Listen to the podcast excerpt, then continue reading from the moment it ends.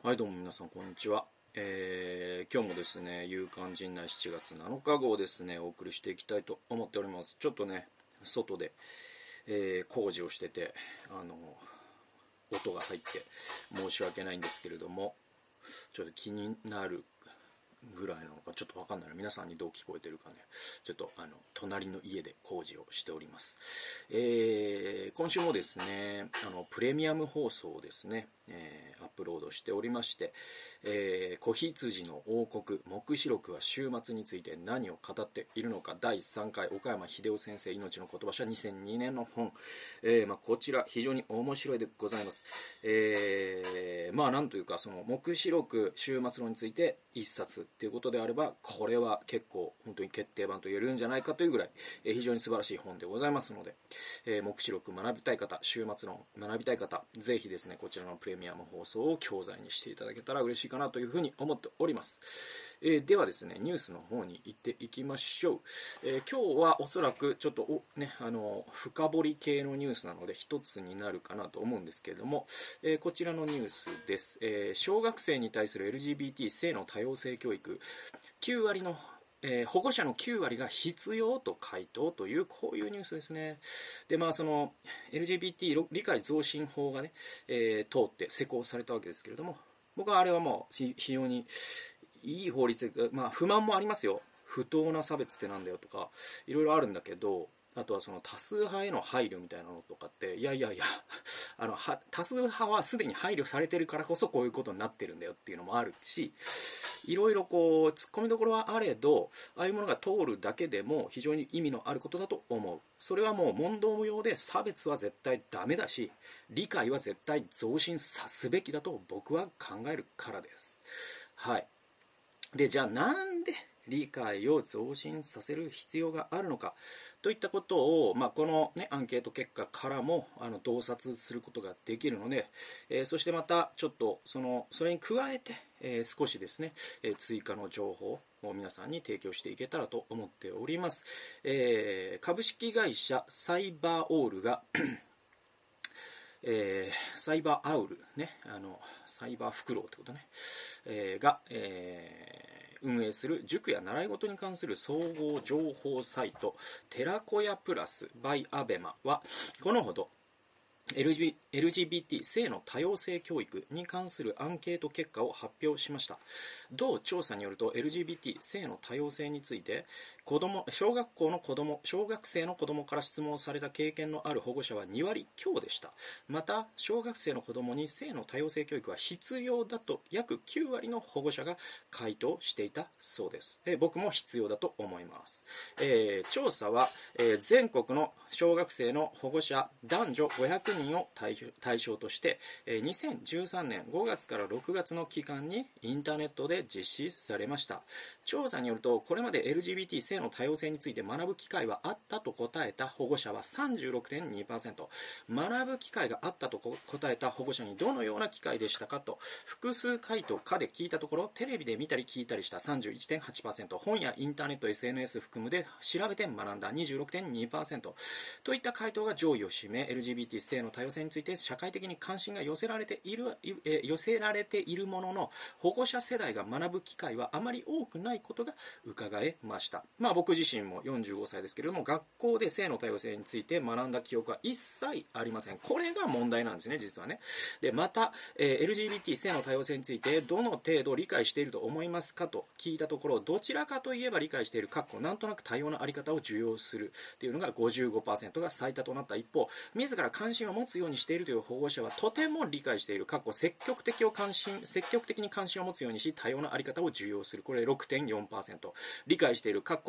関心を持つようにし多様な在り方を受容する。28.4%を合わせて34.8%でした。続いて LGBT 性の多様性について小学生の子供から質問をされた経験はありますか？と聞いたところあると答えた保護者は25.8%でした。回答者からは以下のような具体的なコメントが寄せられました。えー、ある芸能人に対してこの人は男なのか女の女なのかと聞かれたのでえー、体は男でも心は女だったりまたその逆もあるんだよと説明した。僕もそういうふうに説明すると思います、えー、小学校6年生の保護者、えー、男の子同士女の子同士で結婚できないよねと、え質問を受けた。男の子が男の子を好きになることだってあるし女の子が女の子を好きになることもある旨をまず伝え難しいんだけどできないことはないことを伝えた。まあ賢明なね、回答ですね。ただ法的には今日本ではできないので今本当にやろうとすると日本国籍をやめるしかないわけですよ。パートナーシップ制度しかないからね、今ね。えー、小学校1年生の保護者。えー、テレビで、かっこいわる女の人っぽい格好をしている男の人を見て気持ち悪いと言っていたと。えー、心と体がバラバラバラで合わない人もいるんだよと伝えた。小学校4年生の保護者。LGBT のニュースを見ているときなぜこんなに大きく取り上げられているのかと質問されたのでそれだけ悩んでいる人が多いからだと答えた。また世の中にはいろいろな人がいるが、えー、自分と違う価値観を持った人たちもとも理解し合うことが重要だとも伝えた。小学校5年生の保護者とまあね、え今紹介したね、保護者の方、皆さんね、賢明なね、え答え方をしてるなと僕からは見えますね。で、さらに36.0%の保護者が、自ら子供に LGBT 性の多様性について話をしたことがあると回答。子供に話したことがない理由、あししたことですね。子供に話したことがない理由。ちょっとこれ多分書き間違いじゃないですか。えー、話したことがないと回答じゃないですか。多分ね、ごめんなさいね。ちょっと錯綜して、あの、記者が打ち間違えた可能性が高い。はい、36点。えー、36%の保護者が、えー、話したことがないと回答、えー、子供に話したことがない理由としては、えー、年齢的に理解できない。過去まだその時期ではないと思ったから39.7%知識不足でどのように説明すればいいかわからないから自分が知識不足ですね。37.8%といった回答が上位に挙げられています。自ら説明したことのある保護者が3割強にとどまった一方で88.4%の保護者が小学生の子供にも性の多様性教育は必要だと思う。過去とてもそう思う。30.6%、そう思う。57.8%と回答しています。つまり、学校教育で性の多様性を教えるべきだと88%の人が回答しているんですよ。で、そこでどのような教育方法が良いと思いますかと聞いたところ、学校での教育を充実させる33.8%が最多となった一方で、自分自身が知識を深め子供に教える21.6%、家族の会話などで話題を自然に出す20.9%なども挙げられ保護者も自ら子供に伝えることが大切だと感じている様子が伺えました。なお必要だと思うと答えた保護者からは以下のような声が寄せられています。子供が、えー、学齢、年齢が低いうちに学んだ方が偏見などがなく素直に理解しそうだから、えー、小学校5年生の保護者。スマホなどで知った情報は間違っていることもあるので、正確な情報を教えてあげるためにもしっかり学んだ方がいいと思う。小学校6年生の保護者。自分たちが子供の頃には性教育も性自認や性で、えー、同性同士の交際なども偏見や恥ずかしいものとしての印象が強く、肝心なところは教えて教えてもらえなかった。ったから小学校5年生の保護者。他方必要だとは思わないとこ、えー、答えた保護者からは以下のような声が寄せられました。学ぶことで逆に偏見が生まれそうな気がする小学校5年生の保護者、えー、低学年ではまだ早すぎるが高学年になると自分で縛られることができるので本人から質問を受けたら真摯に相談に乗れるようなスタンスでいいと思う小学校3年生の保護者、えー、関心もない子もいるので全て押し付けて認めてあげようという考えはあまり共感できない小学校6年生の保護者。最後に、にえー、こういったね、意見があったよと。で、学ばない方がいいっていうのはこういう意見がありましたよ。最後に、えー、子供が LGBT 当事者だった場合に理解を示せると思いますか？と聞いたところ理解できる、えー、26.6%。すぐには理解できないが、理解できるように努める64.6%。6%を合わせて91.2%の保護者が理解したいと考えていることが分かりました。まあ、これはまあ、まあ、99%になってほしいと思いますけれども、まあ、それでもね、大多数の人が理解したいと考えている、それだけでもいいニュースだとは僕は思います。で、その中には、実際に相談を受けた経験があるという保護者もおり、長女が自分は男であるとカミングアウトしてきた小学校4年生の保護者、物事物心ついた時からいつも男の子と一緒に遊んでいた。本人は女の子扱いをされるのがとてもも嫌そうだったので何度かなんで自分は男の子と違うのか男の子になれないのかと聞かれた小学校3年生の保護者といった声が寄せられていました。その他 LGBT 性の多様性に関しての体験談には以下のような声が集まりました、えー、昔 LGBT に該当する友人がいた。家族の理解が得られずに死んでしまい周りがもっと理解できれば普通に生活できる世の中になればと常に思っている小学校2年生の保護者。同級生で今思うと LGBT の男の子がいた。当時は理解できる世の中ではなかったので差別用語を言ってしまったことを今でも後悔している、まあ、この人本当に真摯な人ですよね、えー、小学校5年生の保護者、えー、息子が幼稚園の頃女の子向けの番組が好きでそのグッズを欲しがったら祖父が男の子らしくないからダメだと反対した。男の子には男らしいものをという考えが性の多様性で悩む人たちを傷つけているのではないかと思う。小学校5年生の保護者、えー、学生時代レズビアンの女の子が同じ部活にいたが当時珍しい存在だったのでその話題を出す時はひそひそといった感じで当事者から見たら噂話をしているように見えたと思う。小学校1年生の保護者。同級生ににトランスジェンダーの男の子がいた。ね、だから多分トラ,、えー、トランス女性ってことでしょうかね。で女の子として、えー、接するように努めたが、えー、心から女性と思って接することができず卒業してから自然と疎遠になってしまった。小学校5年生の保護者、えー、職場に LGBT の子がいたりメイクが好きな男の子や可愛いものが好きな男の子もいる、え昨今多様性を受容する世の中になり身近にそういった若い子が増えたように思う。まあやっと出てこれるようになったってことなんだけどね、え小学校1年生の保護者と、まあ、皆さんいろんな後悔を抱えている方が多いですよね。で僕も気づいてないだけで実はそのねあのホモとかオカマっていう言葉を小学校ね中学校の時何気にねそのなんていうのトンネルズとかの影響で使ってたから本当に気づけたかもしれないですよね。確率論で言えば僕のクラスにもいたはずだから本当に僕も罪人の一人です。そういう意味では。で調査を実施した同サイトは2024年から小学校の保健体育で行われる教科書では LGBT など性の多様性について取り上げるケースが大幅に増えたようですが、えー、子どもだけでなく、えー、保護者が学ぶ機会もが増えることもまた理解ある世の中を実現する一助になるかもしれませんと述べていますという、えー、まあ、こういう記事なんですけれども。まあ僕再三言ってきてるけど、えっと、僕は LGBT 擁護派なんですよ。荒いなんですよ。彼らと連帯したいしたいというか彼ら、えー、をの存在を罪だとする意見には断固反対したい、はい。えー、それは人権の問題。そしてまた僕がキリスト者だから。キリストだったら彼らの味方になると信じているから、えー、そして、えっと、その理由はやっぱりこう生物学的基礎を持つっていうところが一番大きいと思います、えー、でまあなんだろうな。まあ、これを聞いていらっしゃるね、まあ、愛するクリスチャンの方々の中にもそんなことはまかりならんとする方もいるからそういう方ははまあ僕から離れていかれる方もいるかもしれないがでもまあ僕はこれを言うのをやめるわけにはいかない。なぜならば神様からそのように僕は召されているから。こういうことを発信するために僕はこうしてね、えー、こういう働きをしているわけだから。申し訳ないけれども、えー離れていく人がいるのは寂しいことだけれども、まあ、いつか一緒にねいつか未来のアライだと信じています。そういう人のことを僕はね。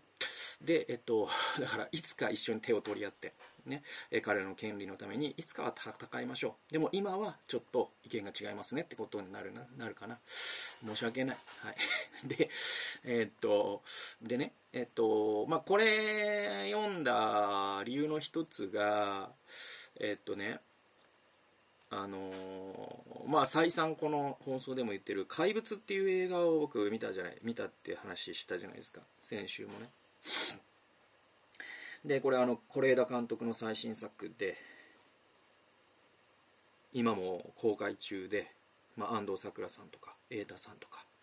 えー、素晴らしい、まあ、映画としてもすごい一級品ですし、ね、何よりもカンヌ国際映画祭でクイア・パルム賞というものを受賞したんですね。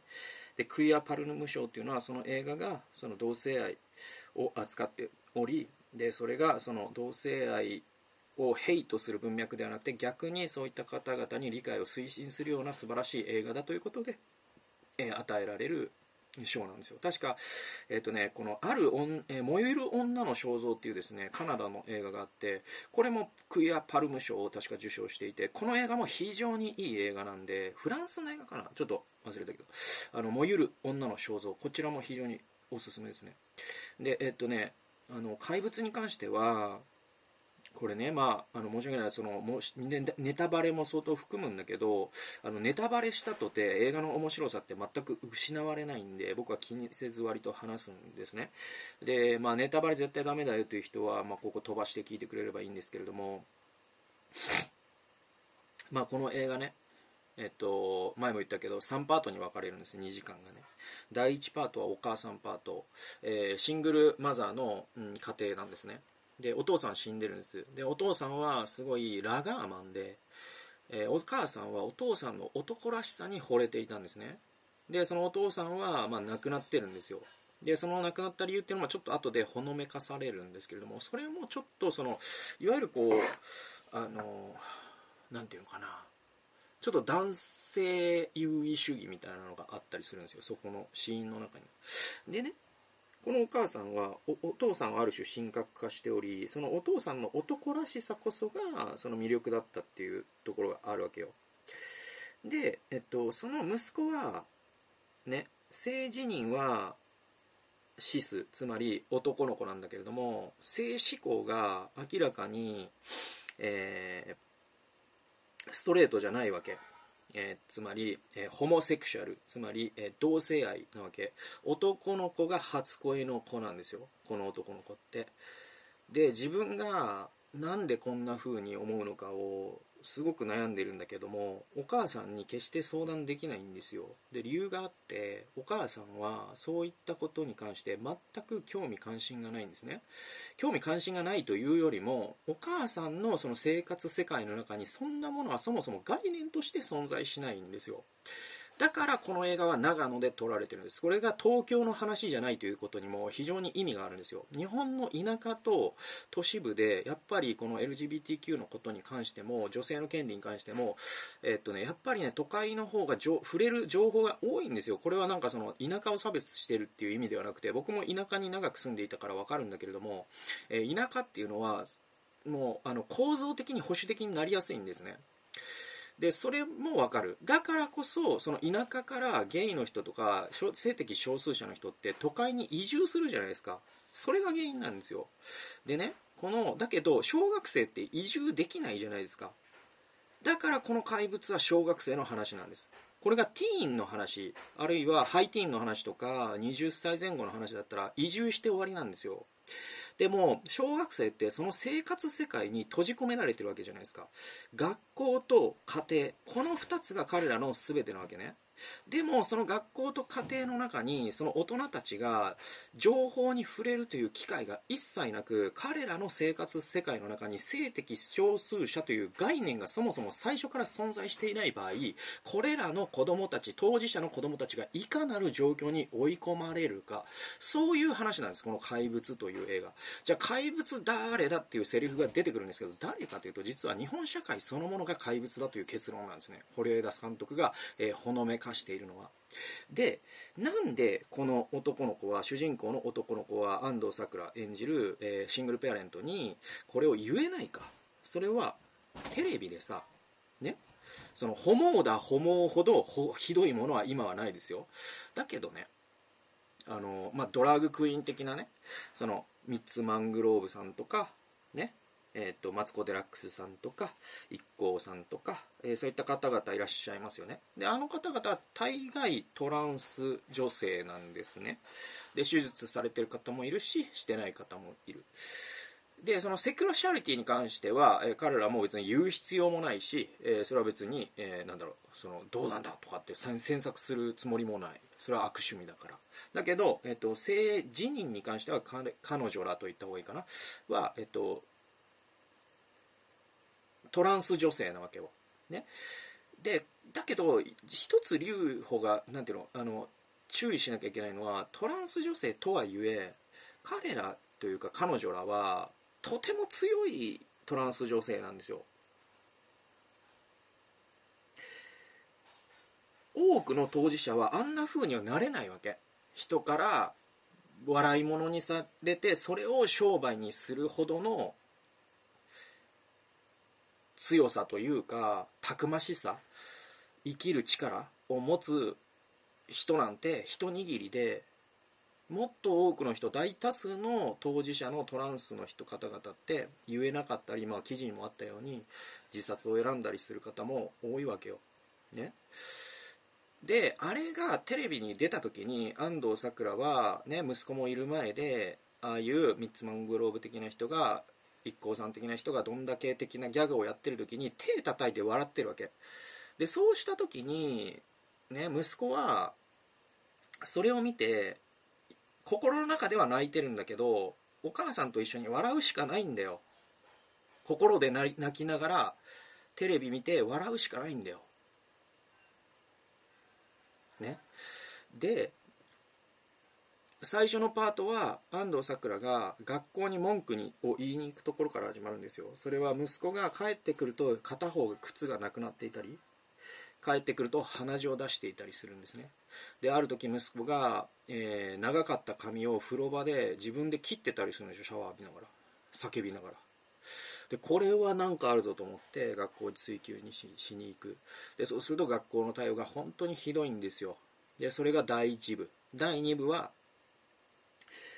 えー、今度は先生のパートなんですね。でつまりその息子をその安藤サクラの息子の担任瑛太さんですね。永山瑛太さんが、えー、の視点から主観レンズで見た光景。そうするとこっちも結構大変だぞということが分かってくる。それはその生徒の中で行われていることって先生は把握できないじゃないですか。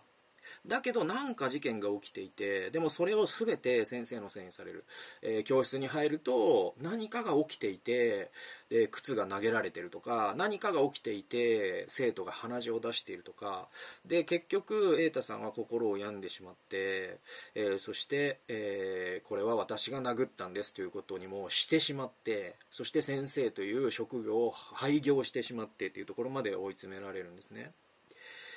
で視点が全く変わるんですよ。だから第1部と第2部はもう真逆の視点からこの小学校の中であったというおそらくはいじめなのか教師による暴力なのかどちらかわからないというまさにその、えー、羅生門現象が描かれるんです。で第3部ですよ。第3部が子供からの視点なんですよ。つまりその安藤サクラの息子の一人称で語られます。そうすると第1部とも第2部とも全く違う風景がそこには広がっておりそれがじゃあ何かというと同性愛です。つまりそのクラスにはトランスの女の子がいるんですよ。つまり体は男の子なんだけど内面が完全に女の子だというまあトランス女性ですね、えー、が出てきます。でこの安藤サクラの男、ね、あの息子はこの子に恋をします。そしてこのトランスの女の子もこの息子に恋をします。両思いです。ところが子供の世界というのは非常に残酷ですね。皆さんご存知の通り。そしてトランスの女の子つまりこのねえっと恋をした側の女の子は学校ではもう当然のように女男女男と言ってからかわれます。ずっとからかわれてきました。だけどその子と恋をした安藤サクラの息子は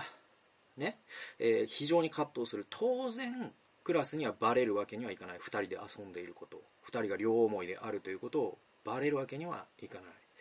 でも、えー、次第になんか感づくやつが出てきます。えー、そして男と男がキスをするキスをするみたいなそういうからかわれ方をします。そして最後はそのトランスの女の子がひどいいじめに遭うのをこの本当はこう異性として好きなわけですよ。そのね異性としてというか恋愛として好きなわけですよ。この、えー、ね、主人公の男の子は。だけどいじめられてる目の前でいじめられてるんですよ。だけどそれをかばったらもっとホモだとか言われていじめられることは、まあ、母親の態度とかからも明らかなわけじゃないですか。でこの子は、えー、いつもその学校でね先生もう何気なくね組体操の練習してる時に「おい男だろ」とか言われては傷ついてるわけ。ね、でおねお母さんが、ね、お母さんはあなたにねなんか科学者とか総理大臣になってほしい、ね、そんなことは望んでない。ただただ、え素敵なお嫁さんを見つけて、ね、可愛い子供を育ててくれたらそれでいいのよっていう旅に傷ついてるんですよ。なぜなら自分にはそういう未来を訪れないことは自分が一番よく分かってるから。女の子にその恋愛感情を抱けないんだから。常に恋愛感情を抱くのは、男の子の方だから。だから自分は気が狂ってるんじゃないかと思ってずっと心配してるわけ、えー、そしてそのトランスの女の子の方の、えー、これもシングルペアレントで片親なんですけれども中村獅童演じるこの男性はもうこの映画で唯一の差別主義者でこの息子に対してお前の頭には豚の脳みそが詰まっている。だからそんなおかしな行動をするんだと言って強制施設にぶち込むんですよ。で帰ってくるんですよ。でそうしたら僕治ったって言うんだけど治るわけないんですよ。治らないっていうことは科学的に何て言うかなエビデンスで証明されているから治るわけないんです、ね、むしろ傷ついて帰ってくるんです。ね、でその傷ついた、えー、ね、トランスの女の子と、ねえー、ゲイの男の子がまた手をつないで遊びに行く。これはプラトニックな恋愛ですね。で、えー、これを見るときにねあの一人でも大人の世界に、えー、この問題このいじめらしきものっていうのの背後に性自認の問題が関わっているということに察することができればあと1週間それが早ければこの2人は悲劇的な最後を迎えることができなかった。あ、えー、っと悲劇的な最後を迎える必要はなかった。という脚本になっています。あるいはねあと1年この性的同士ね、性的少数者に対する教育が保健体育でちゃんと教えられていれば、ね、女男といういじめ方がいかに卑劣なものであるかということをちゃんと授業で教えていればこんなことは起こらなかったでしょう。だから理解を増進する必要があるんです。ね。そういう話なのよ「怪物」っていう映画は。でねあのこの話する時にもうボトムラインの話するよ。めちゃくちゃ大事なんでこれだけは覚えておいてほしいんですけど全てを忘れても。まずその科学的なコンセンサスとしてですね WHO が93年に発表した ICD 国際疾病分類の第10番っていうのがあるんですけどそこではっきりこう言ってるんです。同性愛はいかなる意味でも治療の対象にはならないと宣言してます。でね性思考や性自認って選ぶこともできないし変えることもできない。これって、まあ、科学者とか医学界のコンセンサスですから。でこれこれをいや違うという人とはちょっとごめんなさい。対話の土台が違いすぎて話ができない。これはだから地球平面説とかと似てくるからそうすると。もう科学とか認めないよって話になっちゃうからワクチン陰謀論とかと同じになっちゃうからそうちょっと対話の土台ができないね。で対話の土台はやっぱり僕はこの、えー、直すことも選ぶこともできない。これはボトムラインの科学的事実として押さえておきましょうよと。これはすごく大事なことです。で、厚生労働省の ICD をね、えー、もう94年に ICD, ICD を公式基準として採用したんです。だから日本の厚労省も、ね、性自認、性思考は選ぶこともできないし変えることもできないという、えー、前提に立ってます。